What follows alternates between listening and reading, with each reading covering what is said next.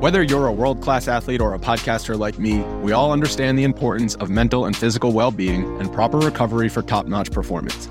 That's why I'm excited that Unified Healing is sponsoring podcasts on the Blue Wire Network. Unified Healing is a new and super innovative global network of wellness centers powered by Energy Enhancement System, or EE System. If you haven't heard of the EE System yet, then you'll want to listen up. This technology promotes wellness, deep relaxation, purification, and rejuvenation. Wherever you are across the globe, access to a center is easy and affordable. Interested in experiencing the EE System technology for yourself? Go to unifiedhealing.com/bluewire to learn more and find a center near you. That's Unified, UNIFYD, healing.com/bluewire. No material or testimonials on the Unified Healing website are intended to be viewed as medical advice or a substitute for professional medical advice, diagnosis, or treatment. Always seek the advice of your physician or other qualified healthcare provider with any questions you may have regarding a medical condition or treatment and before undertaking a new healthcare regimen, including EE System. Hello, and welcome to Here's Where It Went Wrong, the podcast where every week we have on one of our favorite comedians to talk about one of their favorite things in pop culture, sports, and history, and we trace to figure out where exactly it went off the rails. I'm joined, as always, by my co-host, Andrew Nadeau. Andrew, how you doing, man? I am doing fantastic. We just filmed this episode that was so much fun. Our guest today is Moses Storm, a comedian I've absolutely loved for years. You may have seen him on Conan or Sunnyside on NBC. And he also has great experience in this, having two failed streaming original shows, Fourth and Niners and Youth and Consequences, that he tells us all about later in the episode. Wen, you have a good time on this one? God, this episode was so insanely fun. And like halfway through, I realized that like I had watched the clips from Conan after you mentioned I loved his stuff. And then while we were talking, I realized he has been in like Unfriended, which is one of my favorite horror movies. And God, he's so funny. He's so funny. And it was one of those episodes where I'm just like, well, this could have been 4 hours if we didn't have an actual like parameter in time. Right. Absolutely. This was one of my absolute favorites. We can't wait to have him back to talk about literally anything he wants. We'll have him back anytime. Yeah, you're going to get a lot of Moses Storm content from us from here on out because Jesus, that was such a fun episode to record. It absolutely was. So guys, stick around, listen to it. We've got a lot of facts for you and a lot more just insane stuff that happened in TV. So stick around. Yeah, let's get into it.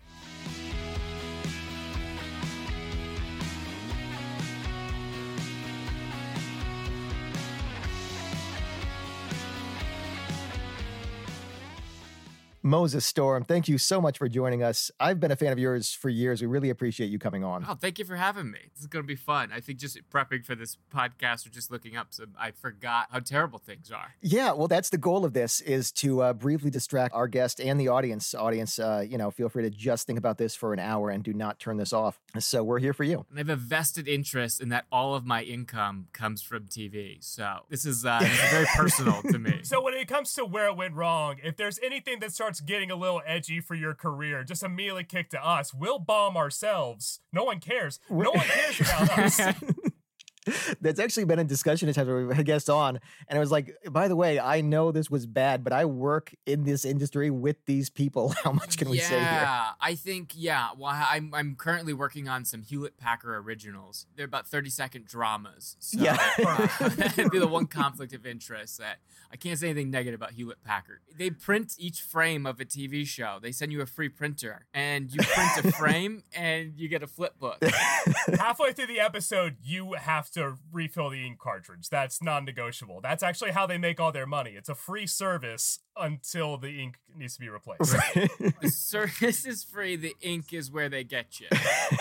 So for our listeners, Moses wanted to discuss today TV. We've got some good history of TV and also a lot of where it went wrong. No, I mean, I think this was a fantastic subject and one that you're right. Obviously, you're the industry you're in, the one that Wen and I are trying to break into. There's a lot of cool history here, but also a lot of bad decisions. Yes, a lot of bad decisions and people just not learning from the mistakes of the past. And I think over than like someone trying something and being super cynical for people trying and failing at things, I think my main criticism of like where it went wrong is people just not looking at very recent history and learning from it. Right. There's, especially because this is a field that is built on the shoulders of everyone before it. Like, this is one of those things where you see this works, and I mean, and not just in terms of remakes and reboots, but like, oh wow, this was a really good idea. Let's do this different. Let's do this better. Let's recognize that some of the early stuff here came up with, you know, a guidebook we could follow. We literally just did a cop show episode where it seemed like everything from the past, like 30 years of television was just Dragnet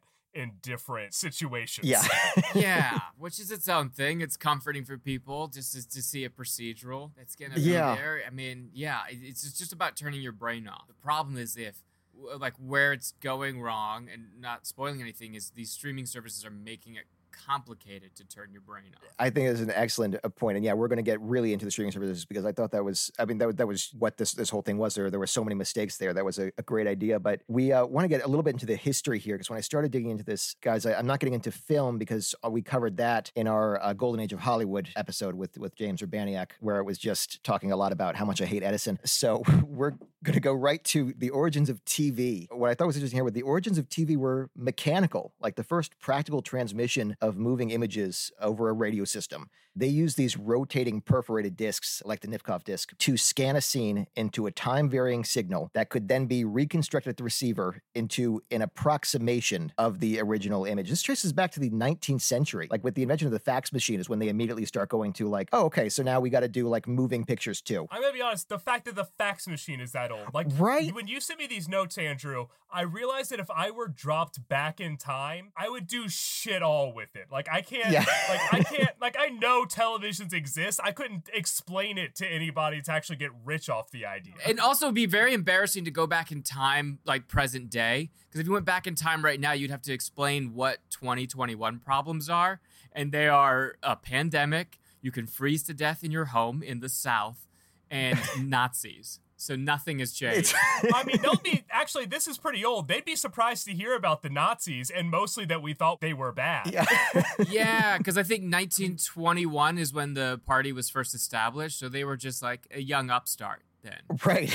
They had fun haircuts and wore shorts, and that was like their big thing. No, honestly, time periods where I could make things better are extremely limited. It's like, if you got the basics of technology, I might be able to add in, like, oh, you should make that mobile. That's about the most I can contribute here. I could add wheels to things, and that's the end of where I could advance human society. Yeah. Also, nothing about sports. I would be no help of, like, who won in 1920. I can't help you there. Honestly, when you go back to these stories about someone who's in the right place, or it goes back in time, and has, like, oh, no, I know this moment's going to happen. I could not tell you the moment anything happened in my own life. I could not tell you the moment anything happened. When you go back to Connecticut Yankee and King Arthur's Court, it's like, oh no, I know there's going to be an eclipse in 5 minutes. Yeah. This is, no, we're all going to die if we go back in time. So do you know anything about the history of when TV was, when it is mechanical? Is it this weird thing, or is it seen as like a military device? Is it seen, because I know streaming itself started because of the porn industry. People wanted porn to get out, so that. So what is this mechanical? So this is overlapping with the development of film, where there is seen as a benefit in the entertainment industry, though no one really quite knows how this is going to develop. Again, this Nipkow disc is basically, it's just a spinning wheel with holes in it. It's basically the reverse of a flip book. Instead of flipping the pages, you flip a disc over the pages. With a light behind it, you're getting a small flash of the image on each flash. There is not much detail in this, and there's really not too much of an idea of where it's going to go. It's not until 1900 that the word television is even mentioned. That's by Konstantin Persky. So in 1873, they discovered the photoconductivity of selenium. And this is when they start being able to develop images better. They start trying to figure out how they can turn this into moving images. Again, at this time, we've got film starting to develop, and they want to come up with a way to make this more individual, more personalized. Selenium does sound like vibranium. Can you imagine that we used to take selenium for granted? Yeah. Oh, yeah, of course, selenium. And once they figured that out, they knew that souls could be trapped in a little box. And that's how TV was made. Honestly, this is so close to magic at the time, because they are really going for the, like, no, we can do this without a big projector. We can do this on an individual form. And again, this is because this is before digital development. Everything is pretty much based on this physical rotation. And let's find a way to, the developments are very interesting. And then in 1907, there's this development in amplification tube technology, which becomes the standard in TV later on. But you'd asked about what they think this is going to be at the time. When I started going through accounts of newscasters, people discussing television in the 1920s when they develop, a phrase that you see often, variations of, is allowing us to see great distances. The idea here was just that you could see parts of the world that you're not in. Not in real time. It was just like you could see footage from a tribe in Africa.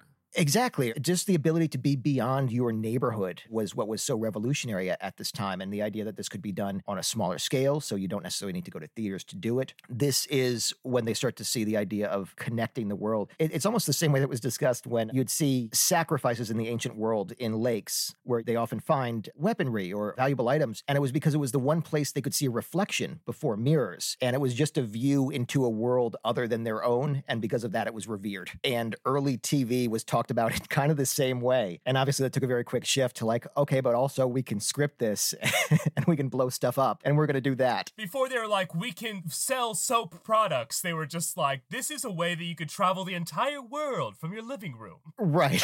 Such high hopes. Okay. So after this, they start getting into the electronic designs, which again, using these tubes. RCA is an early adopter. They spend $50 million in like 1920s money developing electronic technology. Later, another $70 million developing color TV. By the way, as soon as someone comes up with this, you've got Baird, whose name you see all the time, like 2 years after he comes up with the first transmission of an image. He actually had to use dummies because the face didn't have enough contrast, so he could use painted dummies. He starts working on 3D technology for TV. Is it white face or it's black face? Dummies. No, just more like rouge and brightened face. Oh, okay. Like creepy doll faces. Exactly, yes. I would hate for like TV is only possible because they put dummies in blackface. I'm like, no. No, it's horrifying, but it's not offensive. That just makes you think of like Woody's Roundup when like old TV shows would just be marionettes and ventriloquist dummies. Right. So, no, that's how it started. So Baird comes up with this. He's the first one to get a real human face on. And you said he tried to make 3D technology like 2 years later? He's also one of the first ones to try to make color television technology, and he got pretty damn close. Baird's name you're going to see constantly in the history of television. He was also the one that he stuck with mechanical for a while. It took him a longer time to jump onto the electronic boat and realize that's where the future was. But we would not have TV as we do without Baird. He makes the first color broadcast in 1938. Then World War II.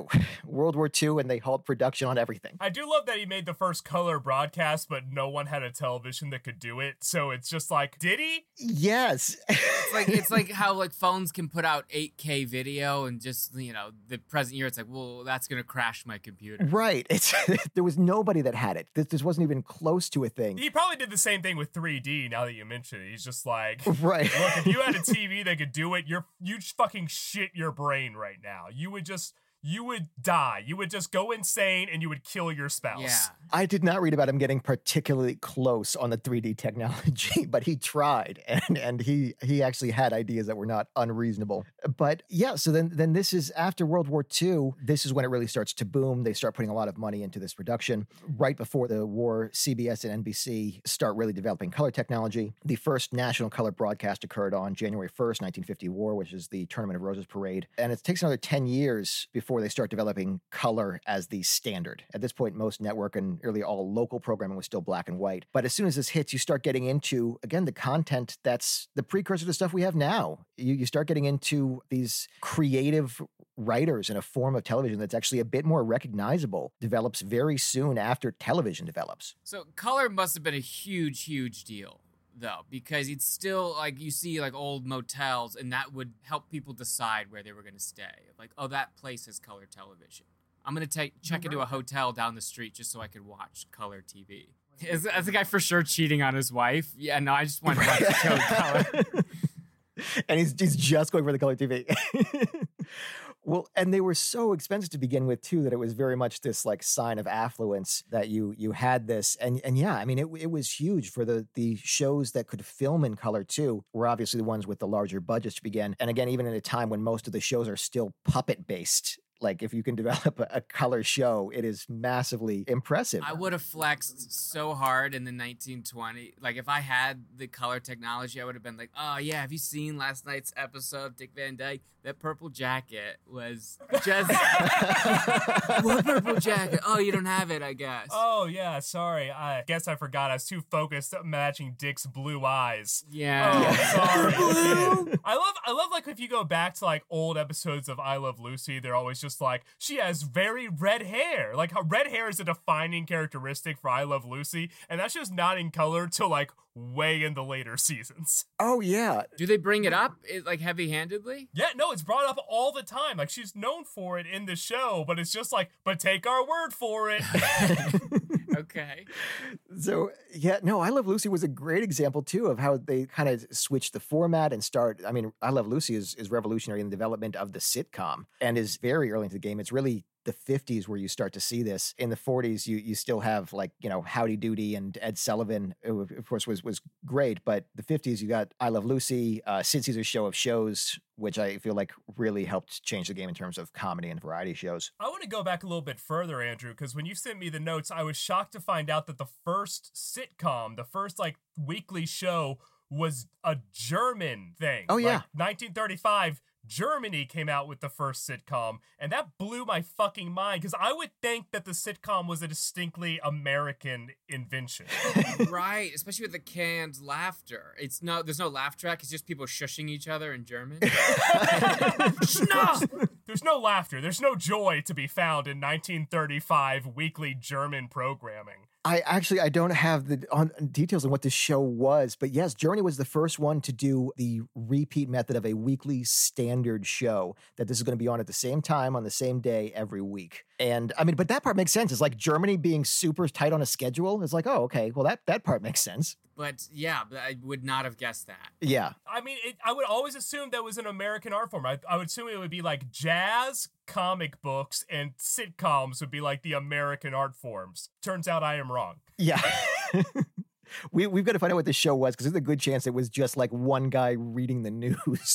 But, they said it was scripted. It was scripted. This was actually a pre-written show, which was like, yeah, go Germany. Thanks for that. I mean, we're still using it today. We're not going to root for a lot of things that happened in 1935 Germany, but yeah, sitcoms, right. We'll give them credit for that. Yeah, was not thinking of the time period. It's like, honestly, they had other stuff going on. I'm kind of impressed they managed to get that out at the time. Yeah. Germany after that, really downhill. But there was this brief moment where it was like, hey, what if we... what if we just write something and act it out for half an hour each week? What if it started just as a propaganda machine to just slam our Jewish people? Oh man, I took a Holocaust in film and literature class in college, which was one of those things where we had to watch propaganda films. Yeah. Throughout the year. And there was one in there that was, I watched it and I was like, guys, I know what it was. The main performance was fantastic. The guy, I had to do research to justify it later, and I found out he basically played the role at gunpoint.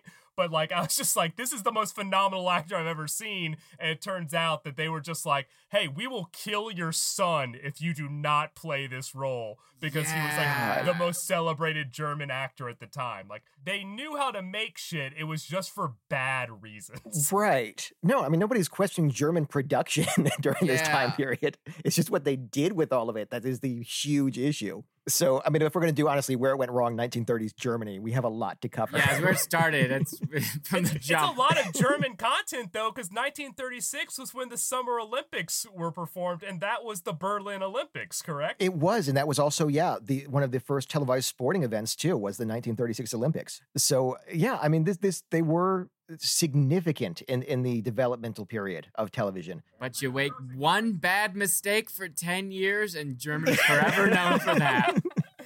You make one awful mistake. Well, I just gotta say, they made these sitcoms. They were probably trying to slide in a bunch of like pro-Germany, pro-Nazi shit, and then like the following year, Jesse Owens just like completely wrecks them on worldwide television.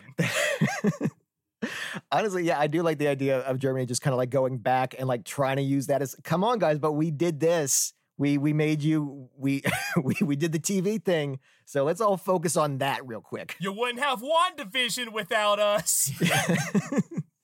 So, wait, as long as we're flashing back, because we're about to get into the streaming services where is really the bulk of the show. But I went to find the first streaming service. It was in 1881. It was called Theatrophone. You could subscribe to this and listen to opera and theater performances over telephone lines.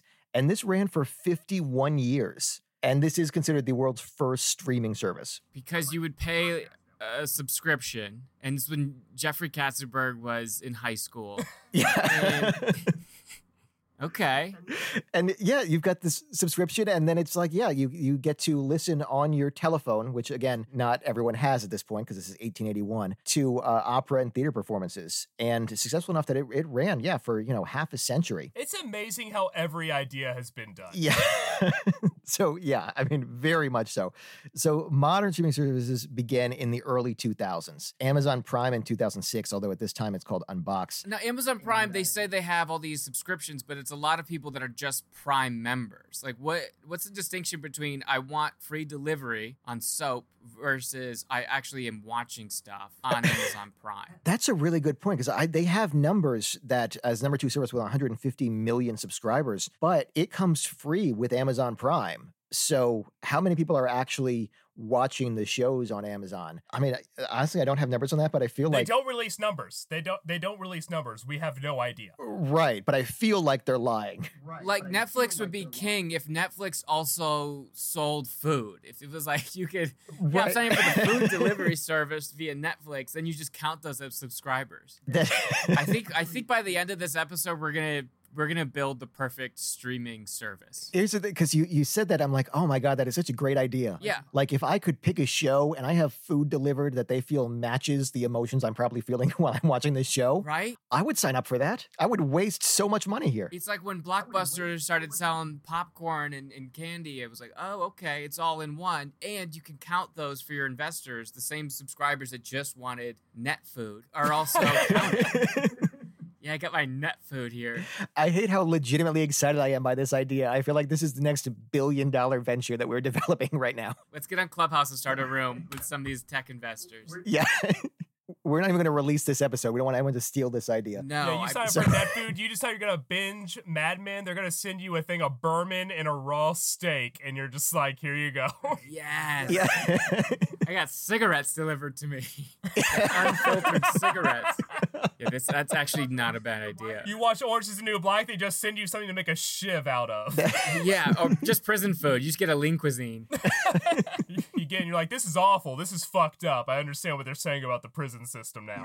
Yeah, I mean, food is not a bad idea. And then you're also... Yes, the main thing is just getting the subscribers. I don't think Amazon would be able to unless they had all these other things. Like if you have an Audible account, that you're counted as a Amazon subscriber. No, you're right. It's Amazon has so much linked in, and the same obviously with their music service, which I don't know anyone that listens to it, even though I know a lot of people with Amazon Prime, and it comes free with that. But it's yeah, they've kind of lumped everyone with Amazon Prime in, and obviously their numbers have shot up like most services have during COVID. Yeah, if you were about to watch something on Amazon Prime and then a notification came up. It's like, hey, do you want popcorn and some red vines? I was like, I do want popcorn and red vines. Right? Just a drone dropping off popcorn and red vines to your door before the movie starts. Guys, we're revolutionizing the whole fucking game. Okay, we're going to have a lot of overhead here to get this before... But I'm surprised that doesn't exist, though, because you're right. They have. It's not like they're lacking stock here. It's why not set up something scheduled? I'm going to watch a movie tonight. Deliver me the stuff I want to watch this movie by 8 p.m. Yeah, but I mean, it's like he said, maybe everything has already been done. So maybe this is already... Yeah, all right. Well, guys, if this hasn't been done, we're... I feel really good about this. We have one piece. I know. I think we have one piece of a great streaming service. And I think by talking about the mistakes of the upcoming streaming services we're about to talk to, we can build the perfect one by the end of this. Yeah, we're going to revolutionize shit. We already got net food. I mean, perfect name as far as throwing out bullshit in the span of 10 minutes, I think. Right? I already see the logo. It's a cartoon net, and there's like a fish in it, and there's like a drumstick from a chicken. Like, it's perfect. This is the second week in a row I'm going to bring up the show Hannibal, but there's actually like a whole like subculture because every episode is named after a dish. And so like the fans of that show would make the dish to go along with the episode. That was like a big part of like that fan subculture. Fanables is what they called themselves. Yeah. Here's the thing. At least I'm going to be doing this myself from now on. I'm going to be scheduling my shows and ordering a meal to match it. I like this concept. I feel like that's going to make me enjoy them both more. Yeah. If I'm watching... Hannibal, I'm getting chitlins. I'm getting pig intestines. Right. I'm doing that thing where I drown a bird in wine and then eat it under a napkin to hide it from God. God, that was horrifying. I'm watching Matilda. I'm going to get a giant chocolate cake and watch Matilda. Yeah. That sounds amazing. But I'll be honest, I'm shocked that Amazon Prime, I know it was called Unboxed at the time, but that was the first streaming service because I always just assumed Netflix was the first. So Netflix was in the form where it's actually streaming because at this time, Amazon's Unboxed, when it comes out in 2006, they're competing with now defunct services like SimNow and Zune actually had a streaming service because these were rental services still. You paid per download. So Netflix was the first where it was subscription-based and the all-you-can-watch form. So when I found out about Unboxed and started reading the reviews, they were all just, this is terrible. We don't want any of this. We have to pay per movie. We have to watch it within 24 hours. The movies are way too expensive to begin with. And one complaint I read was you can't even watch it on your iPod, which... Wow. was a strangely unique complaint about watching a movie you rent on Amazon Unboxed. Yeah, and iPods at the time could not even display that, could barely display. Right, they had that little screen. Do I have a streaming service for that, motherfucker? Yeah, Netflix comes up with the all-you-can-watch subscription in 2007, and then 2013, they make the advancement again with House of Cards, which is the first original show produced by a streaming service. Okay, what happened to Lilyhammer, though? I thought Lilyhammer was the first streaming show of Netflix. So Lilyhammer was a co-production between Netflix and like a Norwegian actual network. Okay, so House of Cards was the first solo project. Yeah, House of Cards was the first it's only on streaming. This is not shown anywhere else. Lilyhammer was a Norwegian network and Netflix teaming up to make content. So it was the first Netflix exclusive pretty much everywhere else that wasn't Norway. Okay, so people hated Lilyhammer, if I remember correctly. They were just we just want to watch Sopranos and not this character that was the least interesting, but is also not from the show. Do you like Sopranos? Do you like the E Street Band? Do you like IKEA? Well, then do they have the show for you?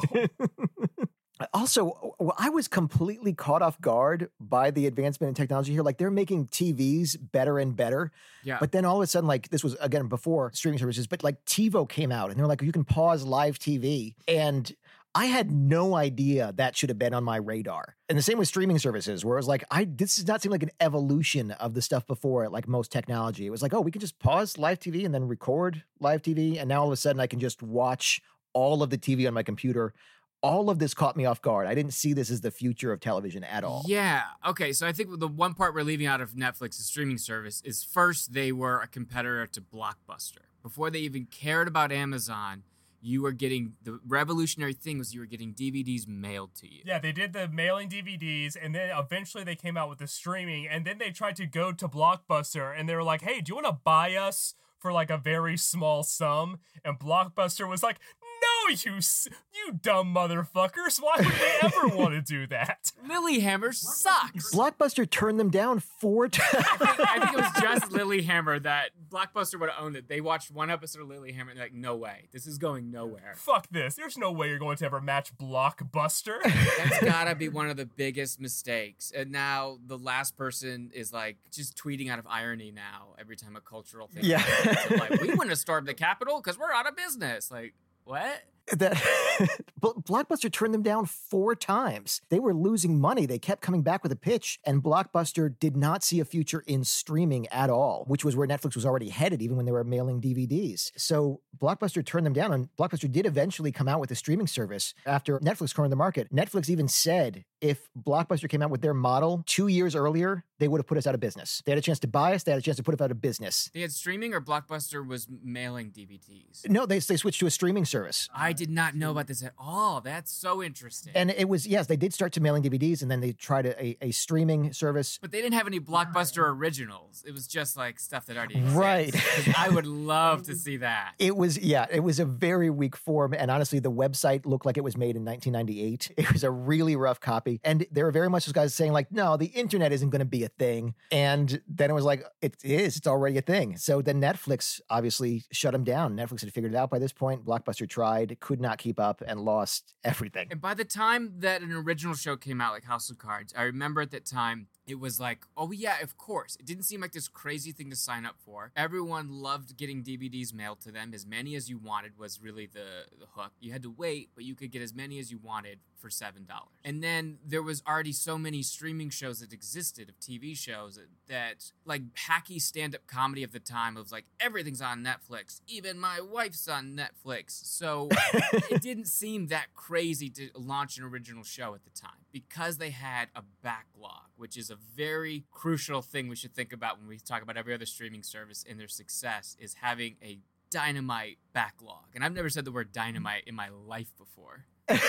But no, it's warranted. This warrants the first use of dynamite because like I'm thinking when I first got Netflix was like 2010. Like my cousin was just like, hey, do you want my password for this? And like back then, nobody was doing streaming. So Netflix had literally everything and they could pay for it for literally just pennies on the dollar. I could watch every show practically in existence because not every network had their own streaming service. Netflix had literally every show I could think of, and it was incredible. But then it just started splintering, which we're going to get to in a little bit. But at the time, it was wild. Yeah, but I do think they got in early because no one knew about it. If it's like, oh, they want to put Seinfeld on the computer, it's like, oh, no one's on the computer. Sure, here's $10. Right.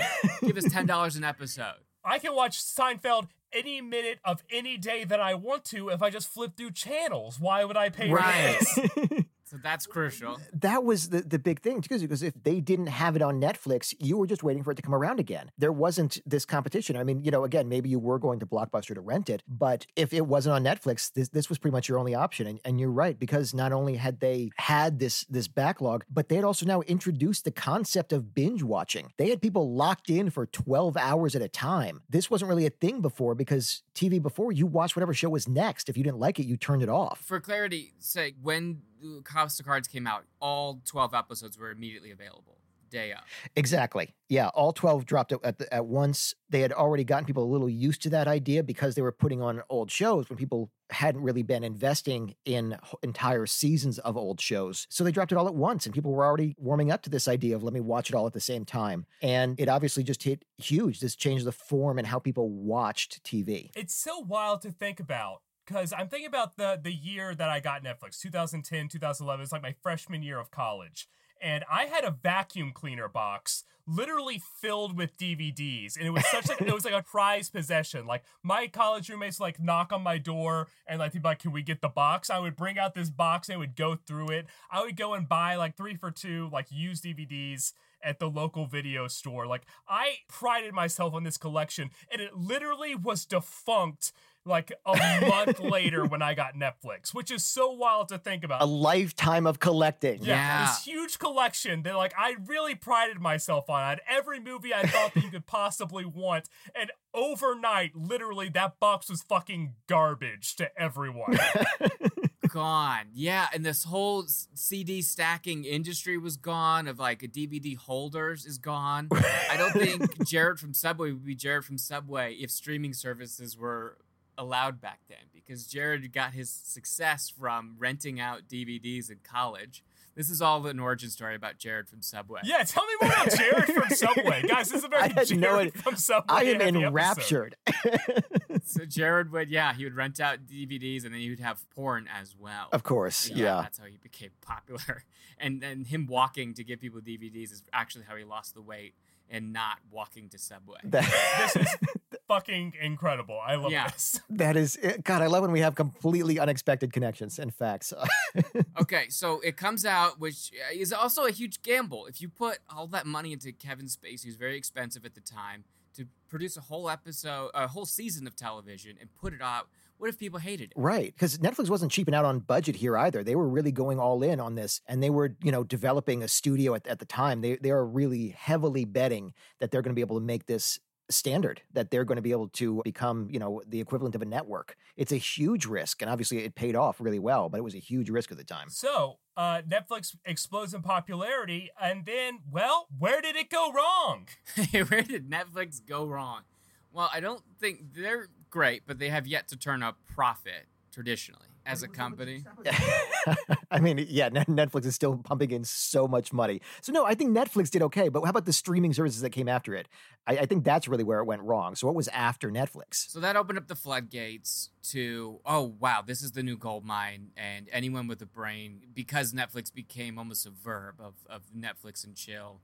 Well, let's Netflix it. Then everyone started investing money in it. First, Amazon, which is arguably probably the most successful one that is not Netflix, Amazon Prime. Yeah. Yeah. It's yeah, as you pointed out, we don't know exact numbers, but it says it's number two with 150 million. Netflix is just over 200 million. So yeah, they're doing well. Hulu's obviously still doing well. It's just below 100 million. The trick is to hire someone that will be canceled in the future and have them be the flagship of your show. So, yeah. So hire Kevin Spacey, who was be canceled. Hire Jeffrey Tambor to make Transparent the most successful. And that's the secret here. If you're Disney Plus, you get Gina Corsino. Yeah. So that's what we need for our streaming service. We need someone that's like, about to get canceled. God, that is actually really accurate. You're right. That is consistently hit. Right? Of all your first hit show. So Mandalorian, probably the first hit for Disney Plus. You're right. Yeah, their first original big hit. And yeah, okay. So this is what we need. We just need to find the guy who is definitely going to be canceled shortly after we make it. I would say a Shia LaBeouf, but he's already kind of canceled. Yeah, he's a little too close to the edge. He's already so far downhill. Because guess what? The other ones took us by surprise. We need an America's sweetheart that with a dark past. Right. I was going to say Tom Hanks, but no, that guy's just pure wholesome. No, then Tom Hanks is never going to lose it. That would be the most shocking. Yeah. The world can't handle it. He has to do it. I mean, they need this linchpin good guy to hold on to. Guys, I'll do it. I'll build a traditional TV career. I'll be an investor, and then I will also purposely get canceled. For the betterment of our streaming service, I'll do it. Founder and canceled spokesman of NetFood. Yeah, of NetFood. Okay, great. NetFood is a reverse cannibal. Yeah. Where I want to get eaten by people. Perfect. That's my fetish. Okay. So Netflix is killing it, and then Hulu crops up shortly after. And they had a very similar process to Netflix in that they had first acquired shows. Art shows that already existed, you could watch next day an NBC show. You could watch The Office. The next day model was fantastic. It was free. They pretty much made regular television for the internet. You just can't watch it live. The first one that really fucked up was Aereo. Okay, what is Aereo? Because I've never heard of this. Aereo is where I think it really started to go wrong. Because you're right, the streaming services we've discussed so far really they managed to figure it out. Aereo was built on thinking they found a copyright law loophole that they didn't. Okay, so Nathan Fielder started Aereo. Yeah, exactly. So they would lease an antenna and an internet connected DVR to individual subscribers, so they could watch live and recorded TV online. And Aereo made the claim that because they gave their customers their own antenna and DVR, Aereo said it was no different than a customer using their own. Like they sold them this and said, we're out of the loop from this point on. We didn't see it. They're like cool parents. They're just like, we're just going to leave this here. And whatever you guys decide to do is your own business. So you're right. Broadcasters were like fuck you. No.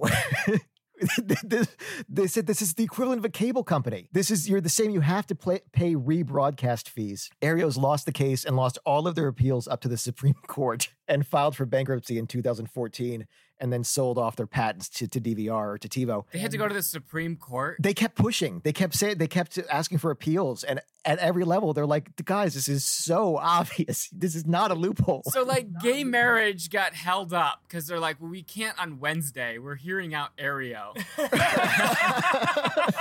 We could do gay rights. Can you guys do like 3 years from now? Yeah.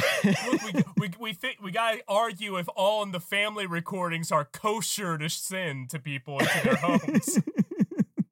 It was just the dumbest attempt, and they kept it going for way too long. And then you've got the ones that are actually trying to stream, again, more individual series that they're getting. And this is VidAngel comes up with another revolutionary design. Say the name again? VidAngel. Okay. Which is just... is the most pornographic sounding name for what this show is. So this is fully porn, right? What is VidAngel? It sounds like porn. What is VidAngel, Andrew? VidAngel actually still exists, and they launched this family-friendly service where they edited DVDs of mainstream movies and shows without permission to remove the sex, language, and violence. It sounds like they edit porn out of porn, and it's just like the pizza delivery guy or bad dialogue. Yeah. And then leaving after, they just fill in a blank screen in the middle that says, and then they got married, and then a blank screen with him leaving as giving her a kiss goodbye. It's like if you're watching like all the porn parodies of like movies and shows that you love, but they take out the sex scene, so you're just watching a very bad ripoff of a show you like. Which is what actually happened to me growing up. My parents were very religious. They were in a failed cult. And anytime we watch... Why are we talking about anything else other than this? An unsuccessful cult. I think when I come back, we should talk about cults and where mine went wrong. Right.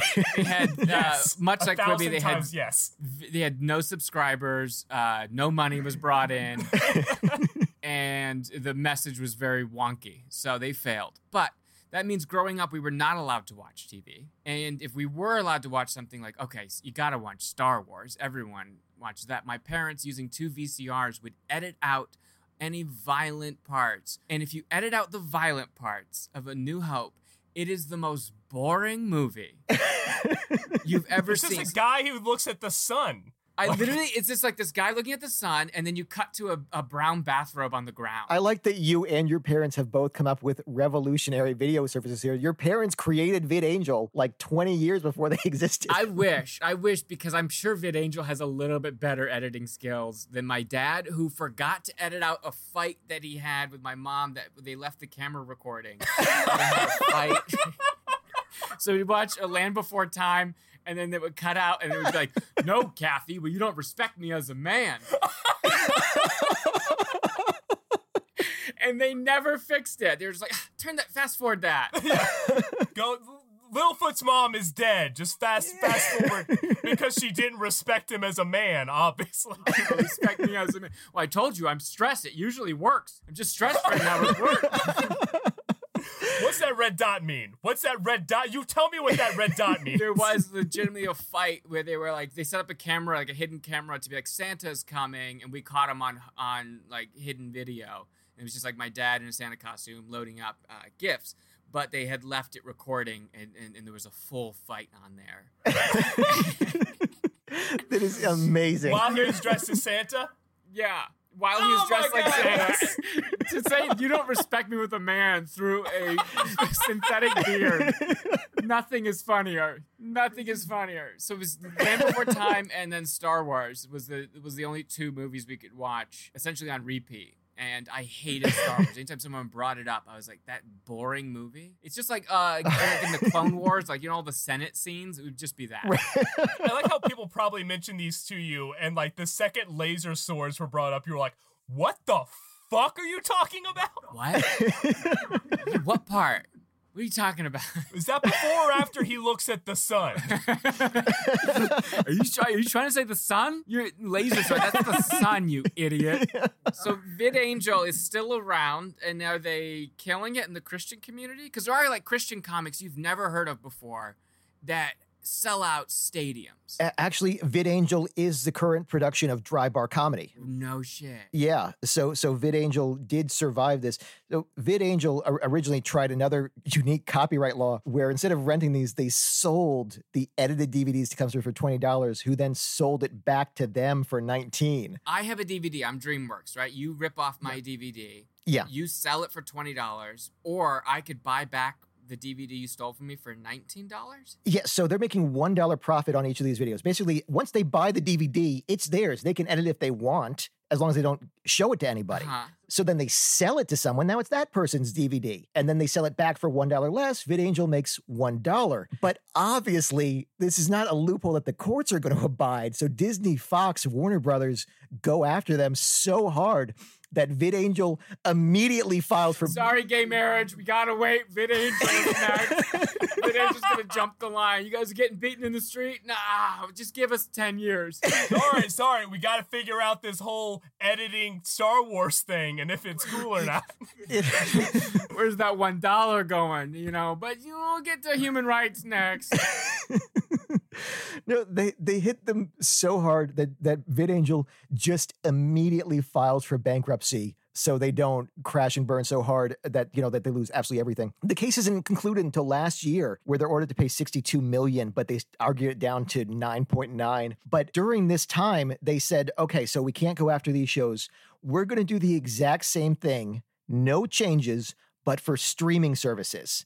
They do it on Netflix and Amazon Prime. But Netflix and Amazon Prime haven't hit them for it. They said, we disagree. We don't, this is not us in any way, but we don't want to go through the lawsuit, guys. So I guess just stop. You know, there's so many, there's problems like different races don't even have basic human rights. And there's the minimum wage hasn't changed in 10 years. We can't, the fact that these are even going to courts is incredible.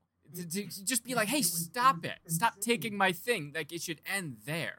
You stole my thing. Stop it. What is The Boys when edited down to like just the family-friendly parts? Yeah. And actually, yeah, the courts actually said that. They said, we're not taking this to trial. Just pay them the money. This is insane. Pay them the money. But the bankruptcy held it up for enough years that they could make up enough to survive this big hit. And then, yeah, they started production with Dry Bar, so they are producing so anyone that's not familiar with Dry Bar has specials, full specials on their YouTube channel that have like millions of hits. And the way to get a Dry Bar special is you just have to be clean and nothing else. No, you're not. It's not the best comedians, but there are very funny people that do them. And if you just don't swear or you have any sex material, you could have a special tomorrow as a comedian. And they shoot in Utah, and you can have any set that you want. You can have like a bunch of baskets, and they will pay for your special, and they'll host it. They'll pay for the baskets? Will they pay for the baskets, yes, too? They will, and you can take a basket home. Yes, you can. That's one of the perks for working for Dry Bars. You get to take any basket home that you want with all the edited versions of The Land Before Time with Santa being emasculated by his wife on there. And you have a Mormon audience for forever. And there's not a lot of options for Mormons. So you are essentially in this niche of comedians and you can actually make a living. Yeah, Dry Bar, like VidAngel, are both Utah-based. And they do have this big audience. And I can't hit them too hard because like a month ago, a friend wrote me and said, I host for Dry Bar. You could probably get a special with them if you want. I'm also not going to hit them at all. I mean, yeah, I think it's a great path, especially because you have to go around. It's a lot better than a Comedy Central one where no one will ever see it. And if you can work within the confines of just being clean, one, it forces you to be a better comedian, to get a laugh on your wits. And two, it's more people can watch it. They could watch it right now and not open the crashing Comedy Central app. Right. They bury their specials. Oh, your special's going to premiere on Friday at 2 a.m. Right. Once. And no, there have been some good comedians there too, because there are ones that are funny and have a good set, but they just are clean or they had an opportunity to do it. That's not even a but. That's just they are clean and that's fine. Yeah. Yes. If you have no prospects as a comedian, if no one's offering you to make a special, then make a self-produced special and put it on YouTube. Yeah. You can pair with someone like Dry Bar, sure, but that is the best advice, to not wait around for these places. Yeah, the barrier for entry is not where it used to be. You do not have to sit around and wait for Comedy Central or HBO to give you the go-ahead anymore. No, I currently am. But that's because there's a contract. But if there wasn't, the special's done enough that I would, if that went away tomorrow, I would just self-produce one. Yeah, and it is really, really nice that it's something that you're able to do now. And I mean, obviously having, you know, large backing is a great thing. But I know some really good independently produced. I mean, Niles Abston, who we had a few episodes back, has a fantastic "Girls Don't Twerk for Jokes" album that was independently produced. And the main thing, and bringing this back to this tangent back to streaming service, is accessibility. Why YouTube? I'm not going to make any money. That's it. It is, we're at an age of content where it is a favor for anyone to watch your stuff. To people to watch Queen's Gambit is a favor because there's so many options. You have to make it so easy on people. The second they have to cross a paywall, they have to download this link, you're in trouble because there's a million other options. You have to make it so easy that people accidentally click on your your stuff. You're absolutely right. It is so abundant, which is why also networks like SeeSo failed. SeeSo was NBC Universal, and that was supposed to be a comedy-centric platform. Which was NBC Digital. And then they were like, yes. in 2000, was like 14 or 15. 2015, I believe, yeah. Okay, so then they were like, we're going to hard pivot. We're pairing with the UCB Theater as our main like comedy force, essentially. And again, they went in with a backlog of like, oh, we have a backlog. You can watch old episodes of SNL that don't hold up. They're talking about, there's jokes about the Chernobyl disaster. That's what people want to watch. You know, the Bill Clinton scandal. Let's see Dana Carvey do the first George W. Bush. And it was one of those things where it's like, oh, cool, a comedy-centric platform would be great, but also we have Comedy Central, which is just a station, which is basically the same thing. And also, at this point, Netflix had already invested a fortune into their comedy platform. They were already churning out stand-up specials. Also, nothing about the name SeeSo says comedy. Again, making the barrier for entry very possible. The name SeeSo comes from you see, so you watch more. Is how they came up with it. That is a little too complex for nobody to guess that. I never put that together, and I never was going to put that together unless I started a podcast and had a guest that was smarter than me. Just say it to my face. I went in for a meeting. I had just sold a show that did not get picked up in 2015. And then I was like, you do the rounds of meetings, and then a lot of the meetings that was there, that was the one I was like, I don't want to go. And this is like, I have no money. I have no prospects. I have no TV credits, essentially. And I'm like, nah. And then I'll never forget, my representative said, like, you should go in because, yes, this company will not work out, but these people will get jobs other places. So maybe they'll remember you from this one meeting because it's not going to work out. And it was a huge red flag around the time because, yes, like you're saying, Netflix was a thing. So it's like, oh, yeah, Comedy Central. And you don't know them. If you know them, you're more likely to give money. You'd rather give a friend $100 than someone on the street that says, hey, give me $1. You would give a bigger amount to someone you know. So if you don't know SeeSo, you have to learn this new dumb word. You can't just say NBC Digital. Giant red flag. You don't know any of the shows on there. You know, it's like bajillion dollar properties. Take My Wife. It's like, I've never heard of these shows. There's no reason for me to sign up for and pay for something I haven't watched or anyone's talking about because no one's going to give you. And it's like, it's only $4.99. Yeah, but that's still $4.99. Right. Yeah, that's exactly it. This is $4.99 when we now have enough other options that there is no reason to put this into anything unless I know it's going to be good. And yeah, I mean, they lasted a year. I think there's something to be said that I don't think comedy is niche enough to have a streaming service dedicated. Like horror, like Shudder is a popular service because horror fans like that. That's an outlet that is not cornered by other streaming services. They're not going to get enough horror somewhere else, but you can get enough comedy. If you combine your platforms, you can find this. And it had a weird business model that everyone was shaking. Like, I think if it came out now, it'd be like, absolutely not. But I remember anyone because I was actively involved in development at that time of trying to get a show sold. So I had a close eye on it. And I remember one time we had a meeting at UCB at the Inner Sanctum Theater, which is essentially like a cafeteria that they call a theater. And the head developer of SeeSo sat everyone down in the community. And they're like, if you guys have any ideas for TV shows, put them on the UCB message boards because we're going through those and we might pick something from there. So you would take your precious idea that you're excited about and put it up on a public message board for people talking about improv classes. And then hopefully you'll get a meeting based on that. And nobody is going to steal this idea that is now you no longer have any claim to because you've posted this here. It's just blind faith that they're going to notice this and pick you. And no one's going to steal it. It just sounded like a scam. It's wild because they had some good content on there too, but it was never going to work. I mean, Lori Kilmartin's Jokes About My Dead Dad was a good special. Take My Wife, season 2, I think is lost to the sands of time now, but it had a good enough season that people were getting enough engagement in that they were able to do a second season. I'm not sure if they ever got to release it, but you know, there was some good content on there. It's just, what are you going to do when Netflix exists? A couple got picked up elsewhere. Yeah. Bajillion Dollar Property is probably the most successful show. And they had like, real comedy people that were actually guest starring on the show. Harmon Quest. Yeah. Yeah. Those two both managed to survive on other networks. Not many did, but yeah. It's two things. Having a very weak back catalog of like, you can watch SNL. And so why I worry about Peacock now of like the main driving force is you could watch The Office. It's the only place you could watch The Office unless you want to buy individual episodes on Amazon. So It's having a weak backlog and it should be free.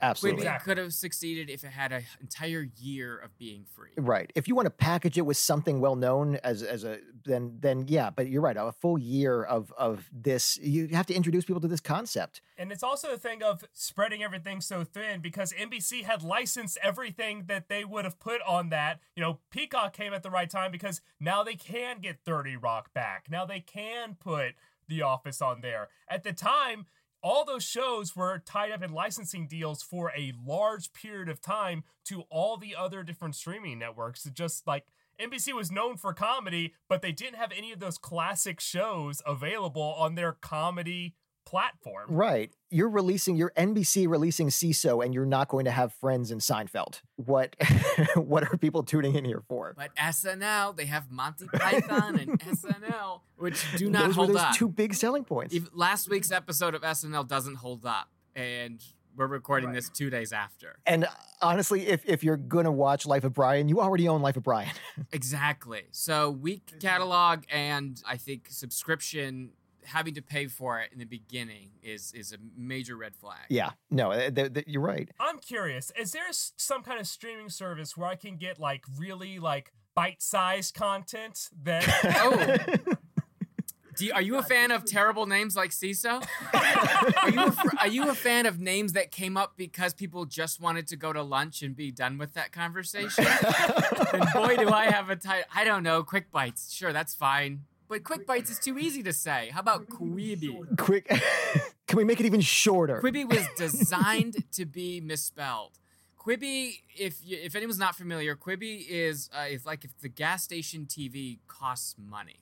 You ever see those weird shows? You're pumping gas and it's like short and you're like, what? And they built an entire streaming service out of it and you didn't even get any gas. The shows on there, this is not, I think comedian Rob Fee said this. He was like, it's like the shows, every Quibi show is like the show that plays on the TV treadmills of that episode of Black Mirror. Yes.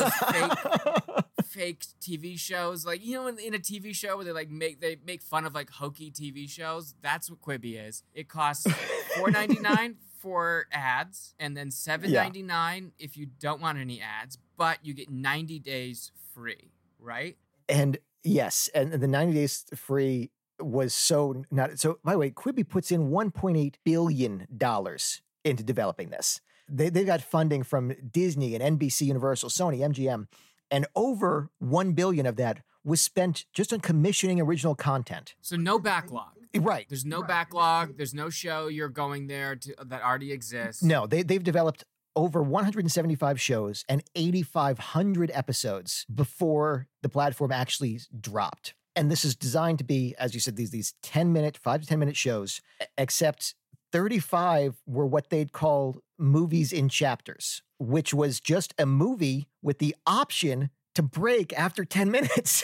You're just releasing a movie. So just a buffering error notice in a movie. My favorite part is when it freezes and says, "Are you still watching?" And okay. It was But to make it in chapters means that you have to have an ending point every 10 minutes that will function as an episode rather than a movie. So if you watch that all the way through, that has to make almost no, like, there's no, like, beginning, middle, end. It's all just, like, episodes of a longer... I can't wrap my head around it. I don't know if you've ever watched a movie in 10-minute increments over the course of several days, but because my parents are religious, we secretly watched Natural Born Killers, my brothers and we had to watch it in 5-minute increments when my mom was out. And I think we watched that movie for 3.5 years. You invented Quibi, too. I mean, I'll be honest. It's kind of like how I watched The Irishman. Yeah. But that's designed to be long. But so here's the thing. As long as YouTube exists, no short form content is ever going to be marketable. YouTube is free. Right. It's way better. It's backed by Google, which is a search engine. So if you're going to look up how to put together an IKEA shelf, you're going to the same place that you would stumble upon someone's Dry Bar Comedy special that would come up in recommended videos, and it's free. This is why YouTube TV didn't work, like YouTube Red. It was like, hey, you know YouTube, you know that's fun? You ever been watching a video and thought, wish I was paying for this? Enter YouTube Red. The idea of them like also like attaching big names like Anna Kendrick and Idris Elba and all these people, like they try to hook people with like, we got these big names to do shows for us, but like if you want Anna Kendrick content, there's hundreds of hours of it on YouTube. You do not have to pay for quick bites of her content. Maybe we can move into some of the shows on Quibi, because Anna Kendrick has a show called Dummy. And the premise of the show is that her boyfriend or ex-boyfriend's sex doll comes to life and she can talk to the sex doll. And it's creepy for two reasons. One, the animation of the sex doll is so bad that it would have been like, they should go back to puppets, go back to original TV on the Nipkow disc or whatever and do a puppet. And then the puppet has a thing for young boys, because the logic is that the puppet is seven. The sex doll, rather, is 7 years old. She goes, it's not creepy that I like that 13-year-old. I'm seven. But then she talks about, and this is a real line, she goes, are we going to get to it or what? You're going to scrape all of this, your boyfriend's tube yogurt, out of my vagina. Jesus Christ. So God, that's horrifying. The boyfriend is having sex with essentially a 7-year-old doll, but the 7-year-old doll that's now sentient identifies as 7-year-old and is like, I'm seven, I'm being fucked to bits. It. and calls sex things like child things, like my yogurt tube, whoopsie. Oh, it almost sounds like that John Mulaney SNL one where he does the body swap, but focuses entirely on the sexual relationship of the kid now in the father's body. Yeah. Except they thought this was like, oh, this is a good idea. This hilarious sketch with it so absurd, we should make this into an actual show. Yes, going on to, it's fake shows. It's fake shows. Not only that, but they're a fucking scheme, because they're like, so you're working on these movies that are, 2 or 3 hours or whatever, but like they're breaking it apart into 10 minutes. So guess what? You're getting paid for 10-minute episodes. So that is a major reason behind not only the funding they were able to raise, but how low they were able to pay for it. So the SAG rules are, if it's anything over 20 minutes, you're technically a TV show. And so you have to get paid TV show rates and full episode rates. If you do anything less than that, 10 minutes is the exact number, that's a web series. Doesn't matter how high budget you are, what big star you are, you're getting paid web series, new media rates. So it's a whole scam to pay the actual performers less and writers less. Yeah. And a very tricky thing is happening with Peacock now.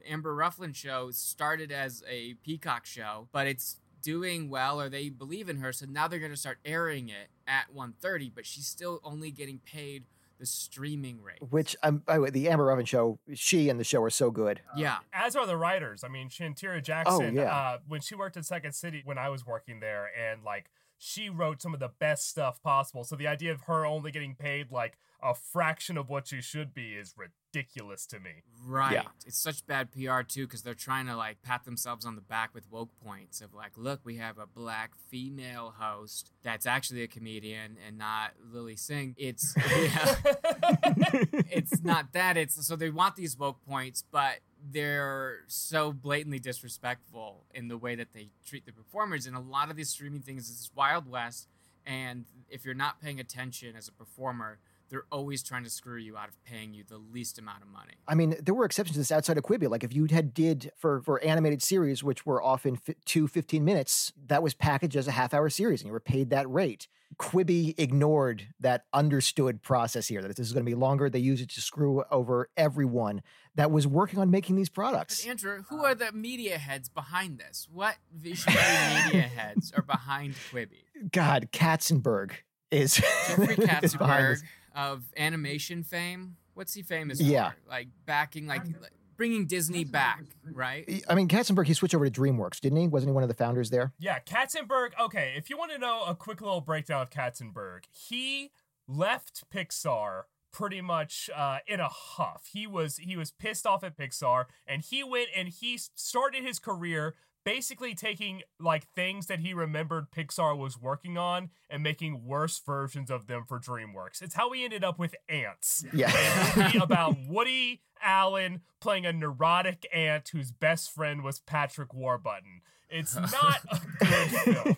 And Katzenberg, because of this move, nobody wants to work with him. So when he does Quibi, he can't get the industry connections he has. He needs the money from outside sources to try and do this on his own because nobody wants to work with Katzenberg. Or just fuck with Disney of like, I'm not going to work with you because Disney is so powerful. They can have people killed. They can open a theme park in the middle of a pandemic. You know, they can bury years of anti-Semitism and still keep the statue of this guy up.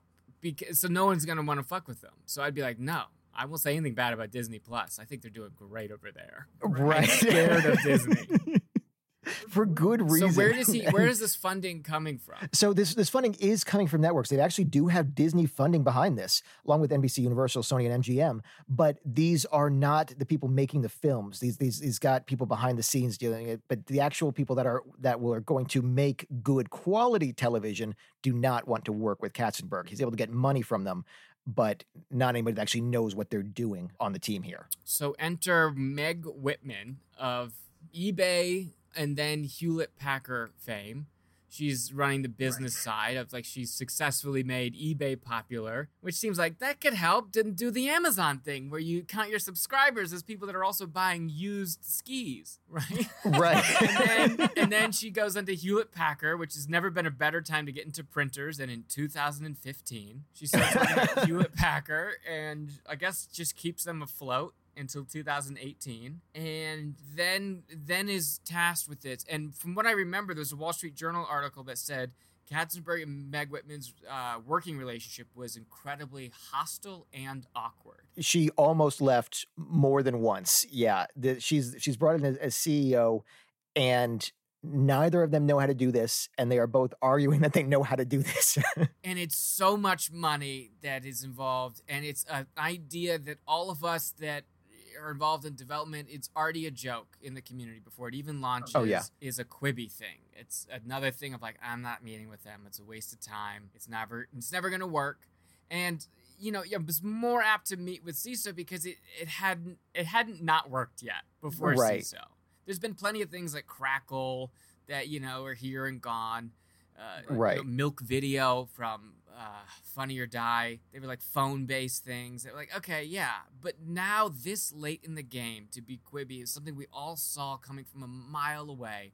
I wanted them to work. There was friends that had shows there where they're actually decent. And we could all just see it coming from a mile away. Yeah, so they launch when? So they launch in April 6, 2020. 2 months after their launch, which means this is still in their free trial. You can get this for free, and they only have 1.4 million downloads, which seems like a lot, except Disney Plus, which you had to pay for, had over 41 million in that same time period. People are not watching Quibi when they can watch it for free. And this is, and Katzenberg immediately blames the coronavirus for it. So when people have nothing but time to burn on content, the problem is that no one's watching it because we're so busy not doing anything. Well, here's the thing, though. It's designed to only be watched on your phone. So nobody, like, this is all designed to be watched in the airport while you wait for your flight. Like, that's the entire business model for this entire thing. Or in a vaccine line. We could be in a vaccine line. You could be in a dystopian future. But doesn't that whole business model feel so pandering to you? Like every time they talk about millennials, which by the way, every millennial now is not a young person. That millennial's 49 years old. Yeah. It was like everyone's on their phones. It's so condescending to think about the people that are glued to their phone. They don't have no attention span. That everything's going to be on the phone. It's like, well, no, we like watching long form things if they're good. And not only that, if we do watch long form things, we don't want to do it on our phone because we're scrolling on our phones while the long form thing plays on the big TV. Yeah. Well, and they, despite the fact that they advertised this as 10-minute episodes, Katzenberg kept saying these aren't 10-minute shows. They're 2 to 4 hour shows broken up in 10 minutes. It was like, so what are you for? Who are you supposed to be for? It's not a pyramid scheme. This is a half of a diamond scheme. Right. So they say that their target audience is 18 to 34-year-olds, but then they're rebooting shows that were popular with 18 to 34-year-olds 20 years ago. So they bring back Singled Out and Punk'd from 1995 and 2000. Your audience is now 50 for these shows, and you're marketing to 80 to 34-year-olds. They also released a 60-minute spinoff called 60 and 60. The median age of 60-minute viewers is 60 years old. Oh, man, 60 Minutes, the Quibi version. Just, that's what young people like. But they market this to, again, watching on your phone. This can be like YouTube. And they turn down YouTubers that want to work with them. They turn down people from Vine. They turn down TikTok, YouTube. They've got people here with 30 million viewers on YouTube that want to work with them. Who have proven that they can make stuff in short form. Like LeBron James has not proven that he can make content that's worth his salary. But David Dobrik has proven that, yes, I know what to do with 10 minutes. Yeah. Every time someone came in and said, I know how to do this, I can help you, they said, no, we're going to give Anna Kendrick a sex doll. We're going to trust the guy who made ants. Yeah. It was just the dumbest design. And instead of having a backlog of old content, they just kept rebooting things that people didn't care about anymore. And now I'm trying to think, if I were to launch our streaming service, what's going to be the backbone? What's the show that we're going to set? What do you think should be the show that we're going to be like, we got this, and we're the only streaming service that has it? I think we need a backlog. We need to acquire something big, something that everyone's watching. But the problem is that everything's on a streaming service. So we have to do something bold. We have to sink all of our capital into buying Game of Thrones. It's going to clean us dry. Every friend is going to be burned for cash. Your wife's not going to talk to you. And there's going to be a lot of business deals that are done at gunpoint. But we need to buy Game of Thrones. We need a show that you can only watch. Moses, that's good. I was going to go the opposite way. I was going to be like, what if we got Big Wolf on campus? We're the only streaming service with Big Wolf on campus. It's got to be a show. Peacock is only alive today because of The Office. Yeah. And that 1 month that they had the Harry Potter movies. So Game of Thrones, everyone just gets delivered like the giant turkey legs. Yes. I guess this is now the staple food. That's what we need. And some mead, turkey legs, mead for net food. I think a lot of the capital we have to raise is just like the technology is barely going to work. And the food service is going to be the three of us biking to different residents. But all the money is going to just acquiring Game of Thrones. Yeah. Which you will receive in your printer as a flip book. You don't understand. No Game of Thrones can exist outside of this. We have to buy all DVDs of Game of Thrones. Right. Anywhere that's out there. If there was another source to watch Game of Thrones, it doesn't work. We have to sue people making Game of Thrones fan fiction. You cannot get Game of Thrones anywhere. Anyone that's doing a podcast about Game of Thrones that plays clips, we have to pull those. We have to acquire those podcasts. So we need a lot of capital, a solid hit show. I will be the star of a Game of Thrones spinoff. Then you will get canceled. Yes. Andrew, you're in charge of acquiring turkey legs that we can send to people. In between my busy acting schedule, I'm biking hot turkey legs to different people in Los Angeles. It's me and King Joffrey. We play brothers because every stand-up clip I have, people go, this looks like King Joffrey had sex with Joaquin Phoenix. So we'll use that to our advantage. I'll play King Joffrey's brother. And 2 months later, after the streaming service, I will get canceled. This is foolproof. Yeah. This is guaranteed to work. Here's the thing. Still a better business plan than Quibi. Still 100%. Because I think the other thing is that people would be rooting for us because we're nothing. But when you put giant corporations like Hewlett Packard and Jeffrey Katzenberg, it's not something you want to root for. Absolutely. No, you're right. I don't know anybody, as you said, in the movie scene, but even in the comedy scene where it was, we've got people that are content creators that it sounds like you're out of the comedy scene. You were the professional comedian, or you were just professional enough to also do TV. Yeah. But among the content creator side, everyone was saying this is ridiculous.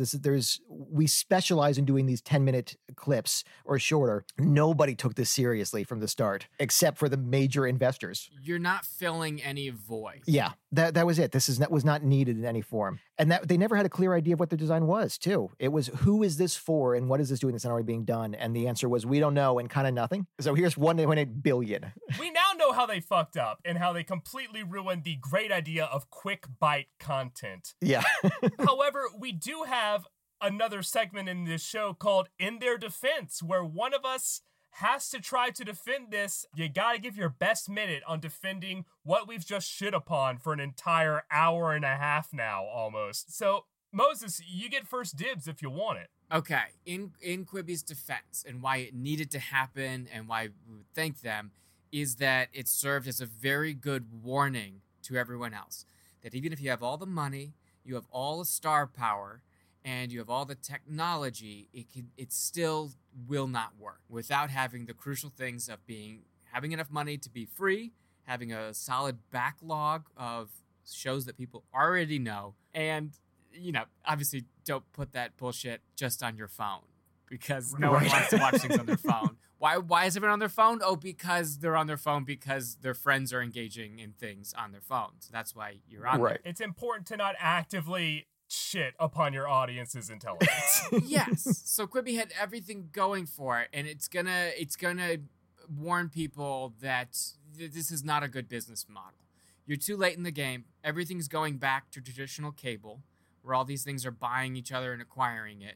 So just be one of those things that gets acquired, and don't try to start your own thing because you won't do it. It won't work. Yeah.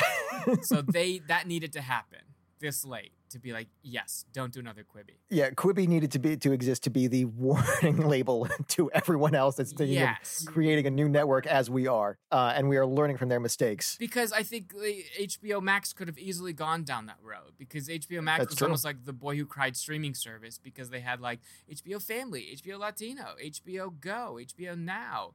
That Max seemed like it was going that way. What actually saved HBO Max was the pandemic.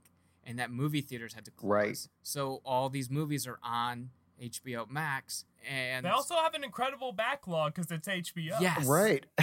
Yes. So I think, yes, in their defense, it's no one will ever try to do that dumb thing again. Perfect. Well, I think that about covers it. That is the history of TV, where it started, how it ended up here, and some of the terrible streaming services where it went wrong. My favorite is still VidAngel, and you know what? They're surviving, so I guess they figured something out. And Moses, can you tell us a bit about the streaming original shows you did? Yes, I did 2 streaming original shows. I was one of the first Hulu original show called Fourth and Niners, sponsored by Subway, heavily sponsored by Subway. That had a guest appearance by Jared from Subway, who's been canceled for who knows why. Who knows? We don't know. Serving a life sentence. This is how I found out about how he actually lost the weight. I got to talk to him. And then the second show was a YouTube Red original before YouTube Premium called Youth and Consequences, which is a straight up like Riverdale teen drama that lasted 1 season. Incredible. That is so perfect. So we have the insider knowledge of how this happened. Yes. Well, Moses, thank you so much for coming on. This was an absolute blast. Guys, thank you all for listening. If you enjoyed this, please subscribe. Give us 5 stars. It helps out so much. We also, of course, have a Patreon down in the show notes that would help us keep the show going if you can subscribe. So we'll be back next week. We hope you'll join us then. And I'll see you next week. Bye. Bye.